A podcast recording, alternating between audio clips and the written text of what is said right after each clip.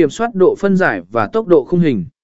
Sử dụng độ phân giải 4K và tốc độ khung hình cao như 60 fps để tạo ra video mượt mà và sắc nét. Điều này đặc biệt quan trọng trong các buổi trình diễn nhanh và động. 9. Tối ưu hóa video cho định dạng phát sóng.